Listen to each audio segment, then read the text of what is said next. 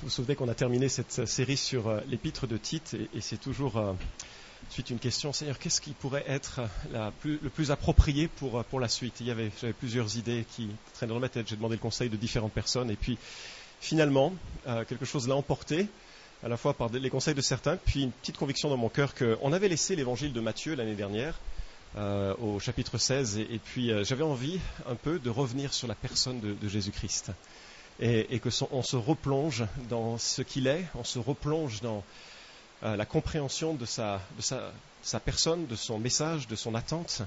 Et je me réjouis qu'on reprenne l'évangile de Matthieu au chapitre 17 pour parler. Euh, et je trouve que c'est une entrée en matière euh, fabuleuse, extraordinaire. C'est, de, contempler, au travers de ce qui nous est rapporté en Matthieu chapitre 17, la, la gloire et la majesté de Christ. Je ne sais pas qui est Jésus pour vous. Euh, je suppose que dans une église, ou dans les locaux d'une église, parce que ça, c'est pas une église, c'est un lieu. L'église, ce sont les gens qui aiment le Seigneur. Mais je suppose que pour ceux qui sont de l'église, de Jésus-Christ, ceux qui ont une relation personnelle avec Christ, ceux dont les péchés ont été pardonnés, les réponses seraient faciles. Enfin, j'espère. Si on posait la question qui est Jésus, la plupart diraient il est le Sauveur, le Maître, le Seigneur. Il est Dieu venu parmi les hommes pour euh, vivre en homme avec perfection pour mourir sur la croix, pour porter mes péchés et pour ressusciter et s'asseoir à la droite de la majesté divine en attendant de revenir nous prendre pour que l'on soit à jamais avec lui. Hélas, hélas, euh, la compréhension que nous pouvons avoir de Jésus n'est pas trop celle du monde. Je regardais sur quelques sites internet comment les gens parlaient de, de Jésus et euh, j'ai trouvé des choses assez surprenantes. La vie de Jésus est un vêtement d'arlequin fabriqué de morceaux pris de droite et de gauche dans la mythologie des peuples divers, emprunté à la vie de nombreux réformateurs religieux et divers dieux.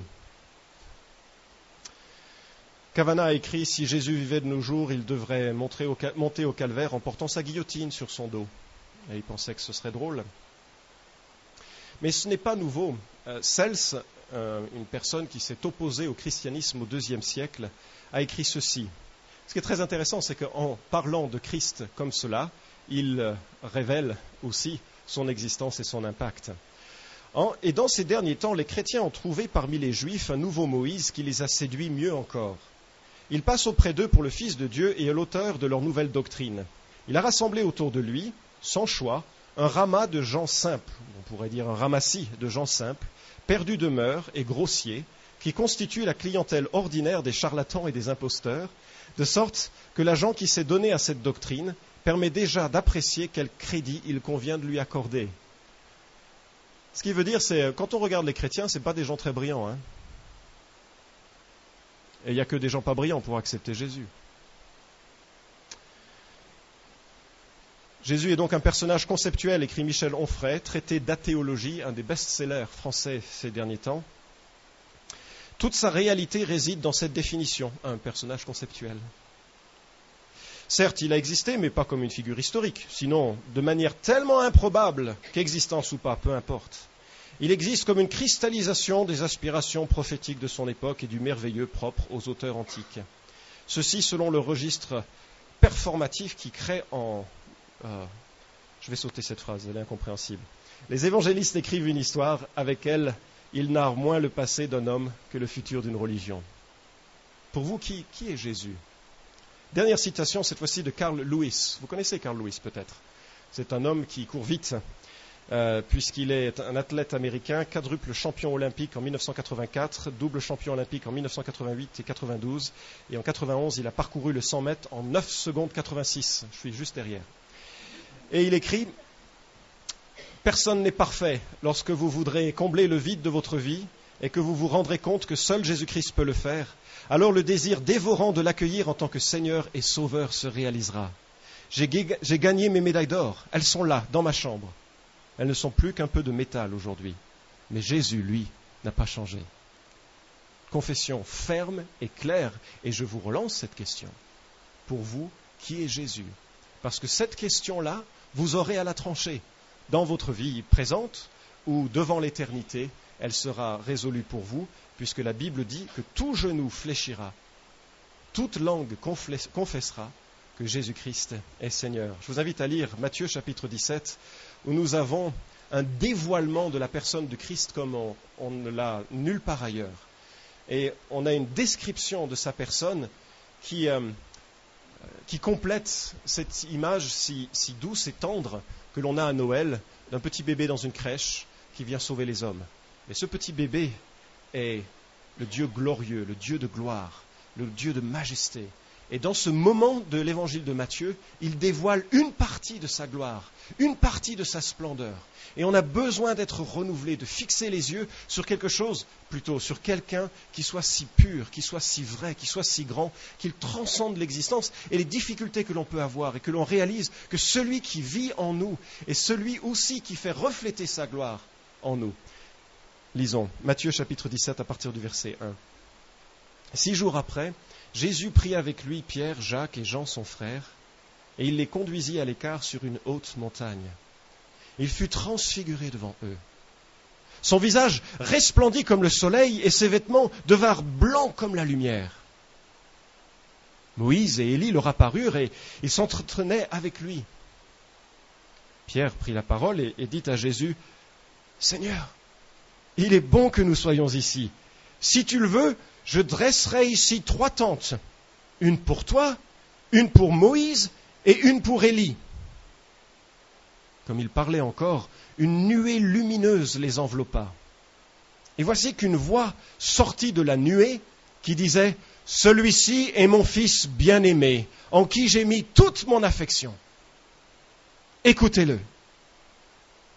Lorsqu'ils entendirent cela, les disciples tombèrent la face contre terre, saisis d'une crainte violente.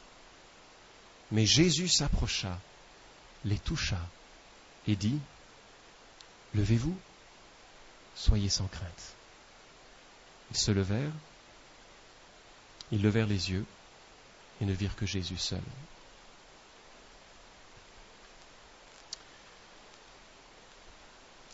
Alors la première euh, remarque que je voudrais faire concerne ces, ces témoin de cette gloire de Jésus qui est révélée ainsi. Et il faut savoir qu'il y a pas mal de choses assez importantes qui se sont produites six jours avant, puisque c'est six jours après ce qui précède que cet événement a lieu. Tout d'abord, en Matthieu chapitre 16, il y a Jésus qui euh, pose la question à ses disciples, Pour vous, euh, qui croyez-vous euh, que je suis? Et l'apôtre Pierre est, est le seul qui reçoit cette illumination du Père et qui dit, toi tu es le, vous vous souvenez? Tu es le Christ, le Fils du Dieu vivant. Déclaration qui est claire, précise, et dans la culture et pensée hébraïque, le Fils de Dieu, c'est l'équivalent de Dieu le Fils, n'est-ce pas? Puisque c'est le même rang qui est donné en cela. Et donc Pierre dit quelque chose qui est qui sort de lui immédiatement. Peut-être après il s'est dit oups, ou je ne sais pas. En tous les cas, Jésus le rassure en disant c'est c'est pas toi qui l'as compris tout seul ça. Et euh, Pierre devait être assez, assez heureux de sa performance. Et euh, tout de suite euh, après, Jésus annonce qu'il va bâtir son Église sur cette déclaration. Pierre, tu es Pierre, et sur cette pierre, je bâtirai mon Église, et les portes du séjour des morts ne prévaudront pas contre elle. L'Église de Jésus-Christ se bâtit sur ce fondement qu'est la personne de Christ. L'Église n'est pas bâtie sur un programme, l'Église n'est pas bâtie sur une sorte de théologie, l'Église n'est pas bâtie sur une confession de foi, l'Église, elle est bâtie sur la personne de, Jésus-Christ. Et c'est Jésus qui l'a bâti. C'est la première fois que le mot Église est utilisé, et j'aime bien parce que cette première fois est prometteuse. Les portes du séjour des morts ne seront pas capables de maintenir l'élan, la vie, la portée de l'Église. On est devant un spectacle de Pâques, une campagne avec Juifs pour Jésus, des tas d'opportunités de parler du Christ, et peut-être certains d'entre nous, on a les chocottes. Non? C'est pas facile de dire à ses amis, moi je vous invite à entendre parler de l'évangile. C'est pas évident, c'est pas évident. Mais sur cette déclaration de la personne de Christ, Dieu va ouvrir des portes, changer des cœurs, bouleverser un monde. Et Dieu bâtira son Église et rien dans la mort ne pourra s'opposer à cela. Programme heureux qui passe par un mauvais coup puisque Jésus annonce qu'il doit aller à Jérusalem et qu'il doit mourir. Alors Pierre, qui pensait être bien inspiré, s'oppose à Jésus. Ça fera la deuxième gaffe avec ce qu'on a lu. Hein. S'oppose à Jésus en disant Mais tu n'iras pas, tu ne vas pas mourir. Vous vous souvenez quels sont les propos de Christ hein? Arrière de moi, Satan. Ça ne doit pas être agréable d'entendre cela du Seigneur. Tu t'opposes à mes voix, tu t'opposes à la mort sur la croix, mais c'est, pour cela que je suis venu, dira Jésus dans, c'est euh, apporté dans un autre évangile. Et donc, euh, euh, l'apôtre Pierre est, repris, et Jésus parle un petit peu de son programme, et puis il y a ce dernier verset, verset ah oui, dans son programme, il y a ce qui est l'appel à une vie radicale. Vous voulez bien lire juste le verset 24 C'est ce qui précède du chapitre 16, hein, ce qui précède. Jésus dit, si quelqu'un veut venir après moi, qu'il renonce à lui-même, qu'il se charge de sa croix et qu'il me suive. D'accord? Voilà, le programme, si quelqu'un veut venir à Christ, c'est tout simple, il faut qu'il renonce à lui-même et, qu'il vive pour Christ. Euh, c'est ce que Jésus attend.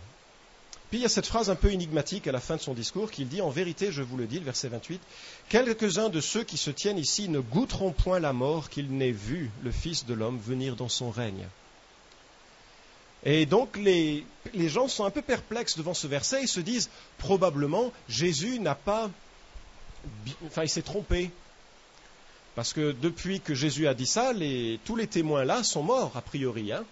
Donc il y a des gens qui regardent ce verset et disent Ah, Jésus pensait qu'il allait apporter le règne sur terre immédiatement et il s'est planté et voilà, la Bible est un mensonge. Ben voyons. Mais ce n'est pas du tout cela dont il est question, c'est que les manifestations qui sont très diverses du règne de Dieu vont commencer à se manifester et vont culminer avec la mise en place de son règne lorsqu'il reviendra en chair et en os l'établir sur terre pour mille ans. Mais les manifestations de son règne vont commencer, et l'une de ces manifestations, à part les guérisons, à part les résurrections, à part tout ce genre de choses, ou en plus de cela, c'est cette transfiguration. Donc six jours après, nous sommes probablement au mois d'octobre, six mois avant que Jésus n'aille à Jérusalem et soit crucifié. C'est la fête des huttes, les gens sont dehors en train de faire des cabanes pour y dormir et se souvenir du périple euh, du, Seigneur dans euh, du peuple pour sortir de, euh, de l'Égypte. Et Jésus prend avec lui Pierre, Jacques et Jean. Euh, Pierre, Jacques et Jean font partie euh, des intimes de Jésus. Quand on fait la liste des apôtres, il y en a douze, et ils se répartissent toujours en trois groupes de quatre. Et ces groupes sont toujours mentionnés dans le même ordre, et le premier de ces groupes comprend les vedettes parmi les apôtres c'est une manière de parler, mais c'est vrai qu'ils ont une prééminence que l'on retrouve tout au long de la Bible. Et de ces quatre, un seul n'est pas mentionné, André. André qui était le frère de Pierre, Jacques qui est le frère de Jean, donc les quatre sont, tous deux dans des, situations de relations familiales, enfin deux par deux dans des relations euh, de situations familiales. Et André, c'était le plus discret euh, entre Pierre et lui ce qui n'est pas trop difficile parce que Pierre était un, homme assez impétueux. André n'est pas là, mais chaque fois qu'on le retrouve, c'est celui qui mène les gens vers Christ. Il a un ministère beaucoup plus doux, beaucoup plus euh, calme, beaucoup plus euh, euh, d'évangéliste. Là, je ne sais pas pourquoi, il n'y a que Pierre, Jacques et Jean. On connaît bien la vie de Pierre, son impétuosité, et cet homme qui chaque fois est le porte-parole des douze. Moi, ce que j'aime bien dans la vie de Pierre, c'est que c'est un homme de passion, même s'il fait beaucoup d'erreurs. J'aime bien, parce que je ne sais pas côté de ma passion, mais je sais côté de mes erreurs. Ça m'encourage. Bon, parfois il s'est, gravement euh, planté, puisque à un moment donné, il promet à Christ qu'il ne le reniera jamais, et puis vous connaissez la suite de l'histoire, il le reniera en fait trois fois. Néanmoins, Jésus le rétablira à son service. Néanmoins, Jésus fera en sorte qu'il sera celui qui va affermir les frères dans euh, le temps qui suit. Donc Pierre, et puis ensuite Jacques et Jean. Jacques, euh, donc on, connaît peu de choses puisqu'il sera décapité. Enfin, pas vraiment décapité, il sera passé par l'épée par Hérode. Euh, tant pis, il aura un ciel de gloire plus rapide que les autres. Mais Jacques et Jean, ce qui est amusant, parce qu'on connaît mieux l'apôtre Jean, c'est lui qui a écrit le quatrième évangile, les trois lettres qui portent son nom et l'Apocalypse. Mais ce qui est intéressant, c'est que euh, Jacques et Jean, ils avaient une, euh, maman, je ne vous explique pas, mais une maman comme euh, il peut y en avoir parfois, surtout dans le Moyen-Orient, d'accord? Euh, elle faisait partie de ces femmes qui est mentionnée en Luc chapitre 8, qui accompagnaient toute l'équipe apostolique, qui faisait probablement toute l'intendance et, qui permettait au Christ et aux, apôtres d'être consacrés à plein temps à leur œuvre. Donc c'était quelqu'un qui était très motivé, très volontaire pour le sacrifice. Euh, son mari était un homme, euh, un, patron d'une entreprise de pêche, suffisamment riche pour avoir des employés. Donc c'était le patron d'une PME euh, elle, elle était euh, suffisamment disponible, donc ça veut dire que sa famille avait suffisamment d'argent pour pouvoir accompagner euh, Jésus et les apôtres. Et voilà qu'elle vient un jour auprès de Jésus. Connaissez l'histoire? Elle vient auprès de Jésus et elle dit Ordonne que mes deux fils qui sont là, Jacques et Jean, soient l'un à ta gauche, l'autre à ta droite quand tu viendras dans ton règne on voit la personnalité. On comprend mieux peut-être pourquoi Jacques et Jean sont appelés fils du tonnerre dans leur surnom, au début, avant que le Seigneur œuvre dans leur cœur. Fallait être gonflé quand même. Parce que, en demandant ça, elle voulait être associée au règne millénaire du Dieu vivant sur terre. Excusez du peu. Et Jésus, d'ailleurs, regarde avec un petit sourire, on pense. Il n'y a pas écrit sourire dans la Bible. Mais il dit, bon, c'est pas à moi de donner ça, hein. c'est à mon Père seulement. Puis il en profite pour enseigner sur l'humilité retour de manivelle un petit peu difficile peut-être pour elle. Mais cette femme, euh, de par sa richesse, euh, avait probablement des liens, enfin c'est probablement l'une des raisons qu'il y avait des liens entre la famille de Jean et le souverain sacrificateur. Puisqu'au moment de la crucifixion, euh, Jean est le seul qui peut s'approcher, et on voit par Jean chapitre quelque chose, verset 10 quelque chose, qu'il y a des, des, liens auprès de la famille des, religieux. Pourquoi je parle de ces, de ces gens-là? Ben Voyez-vous, ces gens-là, ils sont euh, la pâte à modeler brute de décoffrage au début. Et le Seigneur, pendant trois ans, va les enseigner, va leur montrer, et va les inclure progressivement dans une intimité qui, moi, me fait envie, mais qui est donc de notre portée aussi, peut-être pas la même expérience. Mais le Seigneur prend avec lui des hommes et des femmes pour se révéler à eux, pour manifester un petit peu de son, de sa gloire ou de sa personne. Proverbe chapitre 3 verset 32 nous dit l'Éternel a horreur de l'homme pervers, mais son intimité est pour les hommes droits. Alors qu'un homme ou une femme cherche à vivre pour Dieu, persévère dans les moments les plus glauques comme dans les moments les plus heureux, intègre Dieu dans les opportunités de service pour abonder et exceller en œuvres bonnes, pour s'offrir à Dieu et, combattre ce qui en nous s'oppose à Dieu si souvent, et encore et encore. La Bible parle d'une intimité. Proverbe 25, 14, la pensée secrète de l'Éternel est pour ceux qui le craignent, pour leur faire connaître son alliance.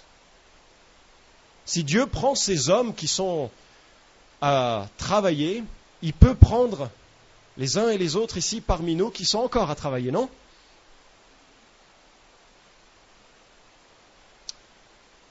Luc 9, 32. Je sais que là, vous pourrez vous identifier à cela parce que dans cette salle, il fait très chaud ce matin et que le poids du samedi soir se fait sentir sur euh, plusieurs, je pense. Luc 9, 32 nous dit Pierre et ses compagnons étaient accablés de sommeil. Mais ils se tinrent réveillés et virent la gloire de Jésus et les deux hommes qui étaient avec lui. Luc 9, 32. Pourquoi Jésus prend-il seulement ces trois personnes? Quand je me suis converti, moi je trouvais que c'était un peu dommage qu'il n'y avait que trois témoins. Si j'avais été Jésus, j'aurais fait ça en public, à Jérusalem par exemple. Vous imaginez le son et lumière que ça ferait? Mais évidemment, euh, il se serait produit les mêmes choses que dans le passé lorsqu'il a par exemple multiplié le pain. Les gens auraient voulu l'introniser sans comprendre que ce n'était pas un roi qui allait chasser les Romains hors de la terre qu'ils attendaient. Celui qui était là, c'était le Sauveur qui mourait pour les péchés et qu'il fallait, que c'était pour un autre temps, l'instauration de son règne. Alors il y avait probablement que ces trois hommes parce que, euh, selon l'Ancien Testament, le témoignage de deux ou trois témoins est suffisant. Et chacun de ces personnes, à part Jacques, puisque Jacques est mort trop, euh, vite dans le cours de l'histoire de l'Église, mais chacun de ces trois, donc de ces deux, va parler de cet événement tout au long euh, de sa vie. Donc trois étaient suffisants. Deuxième remarque, c'est aussi probablement parce que leur cœur battait plus, près du Seigneur et que Jésus a voulu montrer une partie de sa personne à ceux qui étaient parmi les apôtres les plus peut-être les plus passionnés par lui et sa personne. Et les voilà donc pris devant ce spectacle où Jésus est transfiguré. Regardez le verset 2. Il les conduisit d'abord à l'écart sur cette haute montagne, un endroit donc un peu reculé. On ne sait pas d'ailleurs quelle est cette montagne. Euh, c'est une montagne que l'on doit trouver quelque part entre Césarée, qui se trouve sur la côte ouest de la, euh, Terre Sainte, en direction de Capernaum, avant qu'il ne redescende sur, euh, sur Jérusalem. Bref, montagne assez élevée, et là, il est transfiguré. Cet événement est l'un des plus impressionnants des évangiles. Et pourtant, il y en a. Des morts qui ressuscitent, c'est quand même très impressionnant. Des gens qui n'ont jamais entendu ou jamais marché, ou etc., qui euh, sont guéris, c'est très impressionnant.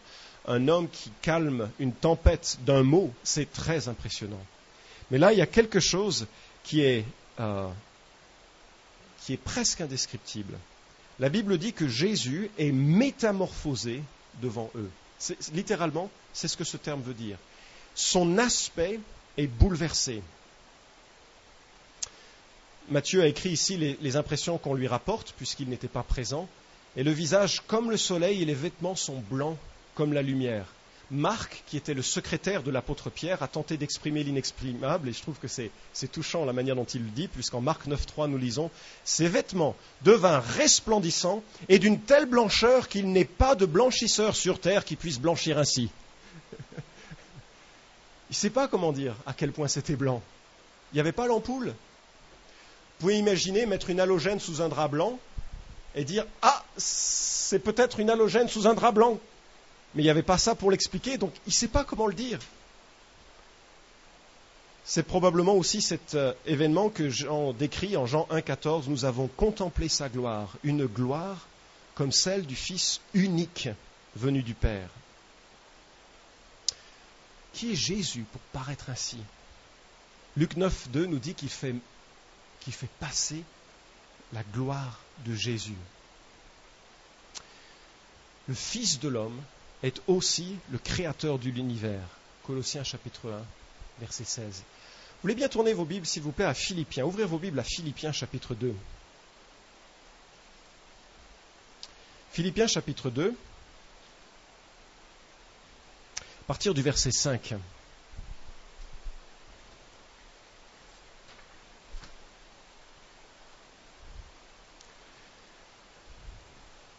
Ayez en vous la pensée qui était en Jésus-Christ, lui dont la condition était celle de Dieu, et il n'a pas estimé comme une proie à arracher d'être égal avec Dieu.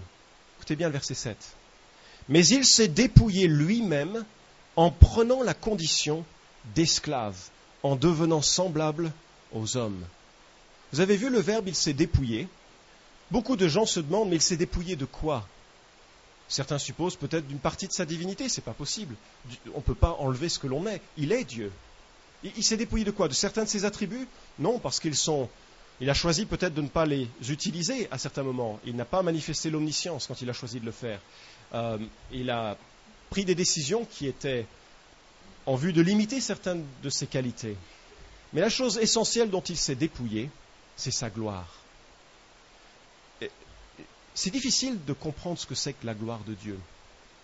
Mais une chose est certaine, chaque fois que la gloire de Dieu s'est manifestée, vous savez ce que les gens ont fait? Ils ont eu trop peur.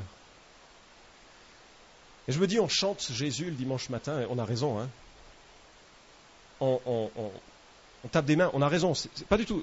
J'aime bien taper des mains, j'aime bien me réjouir. Mais il y a une dimension qui, quelque part, me paraît pas si évidente. C'est la dimension de la gloire majestueuse de Dieu. Hébreu 1.3 nous dit ce Fils est le rayonnement de la gloire de Dieu, donc de sa gloire, et l'expression de son être, et il soutient toutes choses par sa parole puissante. C'est cette gloire qu'il rejoindra bientôt, puisque Jean chapitre 17 nous rapporte, c'est Jésus qui prie pour éduquer ou édifier ses euh, apôtres. Il dit maintenant, Père, glorifie-moi auprès de toi-même de la gloire que j'avais auprès de toi avant que le monde fût. C'est-à-dire qu'avant que le monde existe, Dieu, Jésus, était dans la gloire. Et c'est cela qu'il a quitté pour venir nous sauver. Et parenthèse, c'est cet exemple-là qu'il nous invite à suivre, l'apôtre Paul, lorsqu'il décrit que Jésus s'est dépouillé de sa gloire pour venir nous, nous servir. Si Jésus a fait ça, combien nous devons nous aussi nous dépouiller de nous-mêmes pour servir les uns et les autres Cette gloire-là, qui est représentée par cette transfiguration, elle est aussi euh, décrite dans un autre texte. Je vais bientôt m'arrêter, je ne ferai pas l'ensemble du message, bien sûr, ce matin, mais regardez avec moi Apocalypse chapitre 1. Vous voulez bien? Apocalypse chapitre 1. Je trouve que c'est trop génial.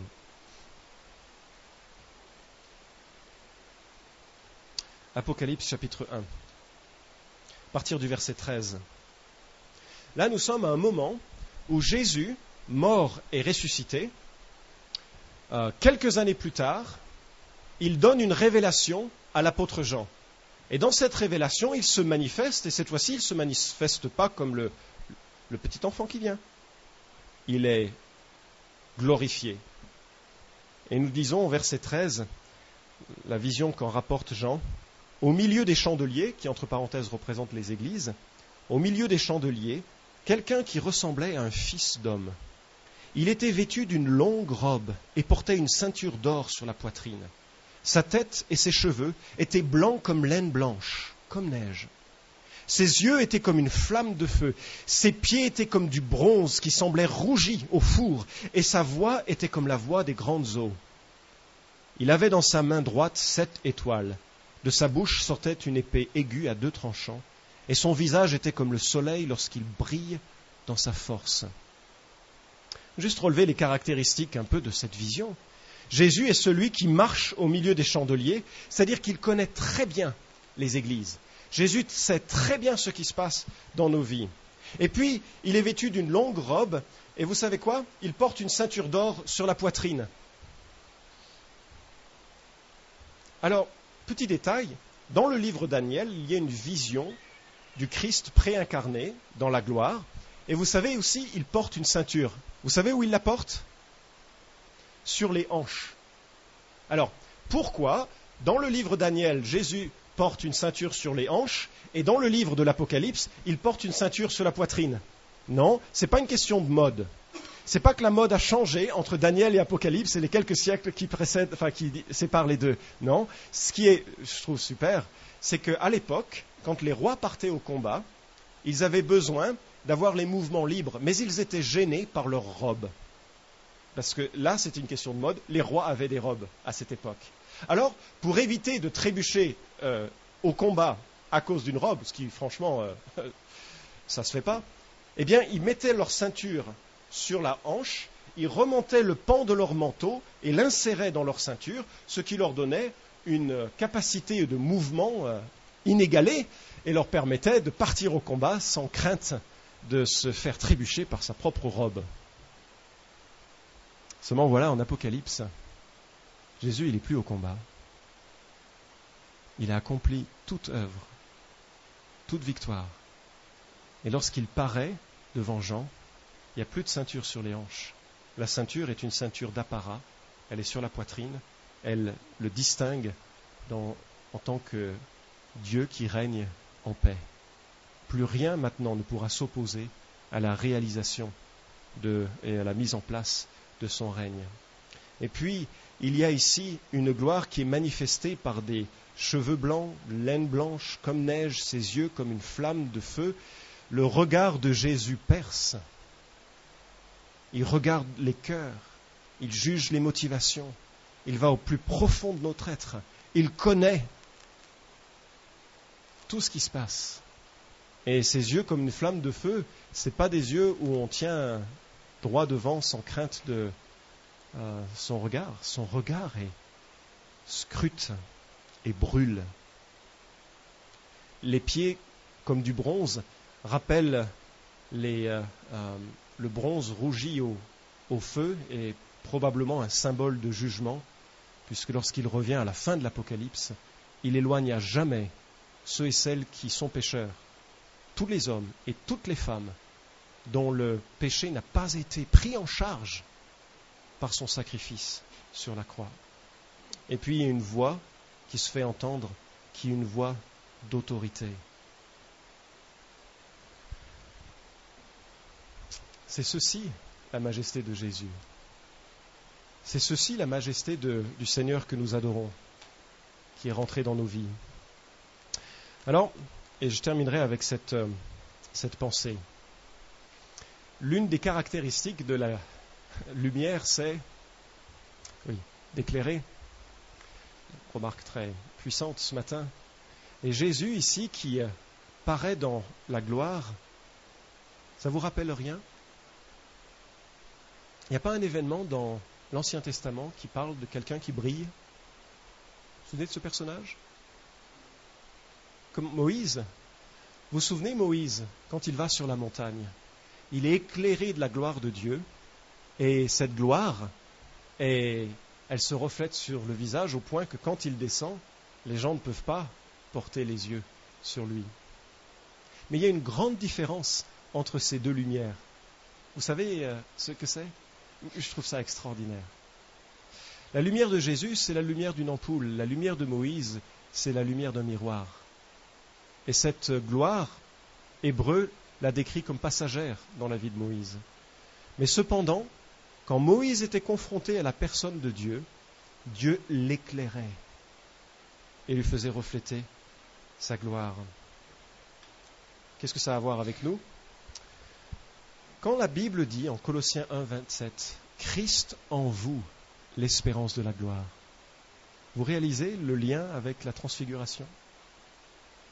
Tel qu'il est lui, nous le serons. La Bible dit, oh, pas dans sa glorification complète, c'est que celle de Dieu. Mais néanmoins, la Bible dit que nous sommes transformés de gloire en gloire, sans que ça se voie nécessairement aujourd'hui, au contact de notre Sauveur.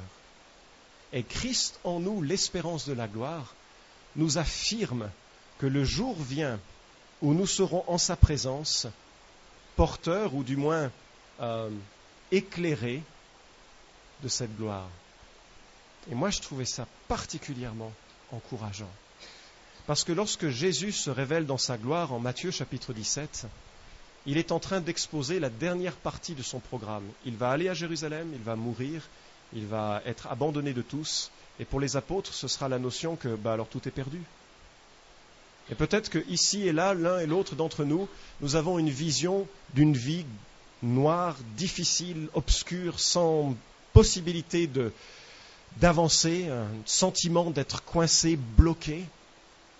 Mais quelle que soit la réalité terrestre immédiate que nous pouvons expérimenter, Christ en nous, l'espérance de la gloire, fait que on peut regarder à cet événement et anticiper ce moment où nous allons voir Jésus dans la gloire et en être transformés pour l'éternité. Jésus signe ici son autorité pour que nous soyons encouragés. Son règne vient et tel qu'il est, nous le serons.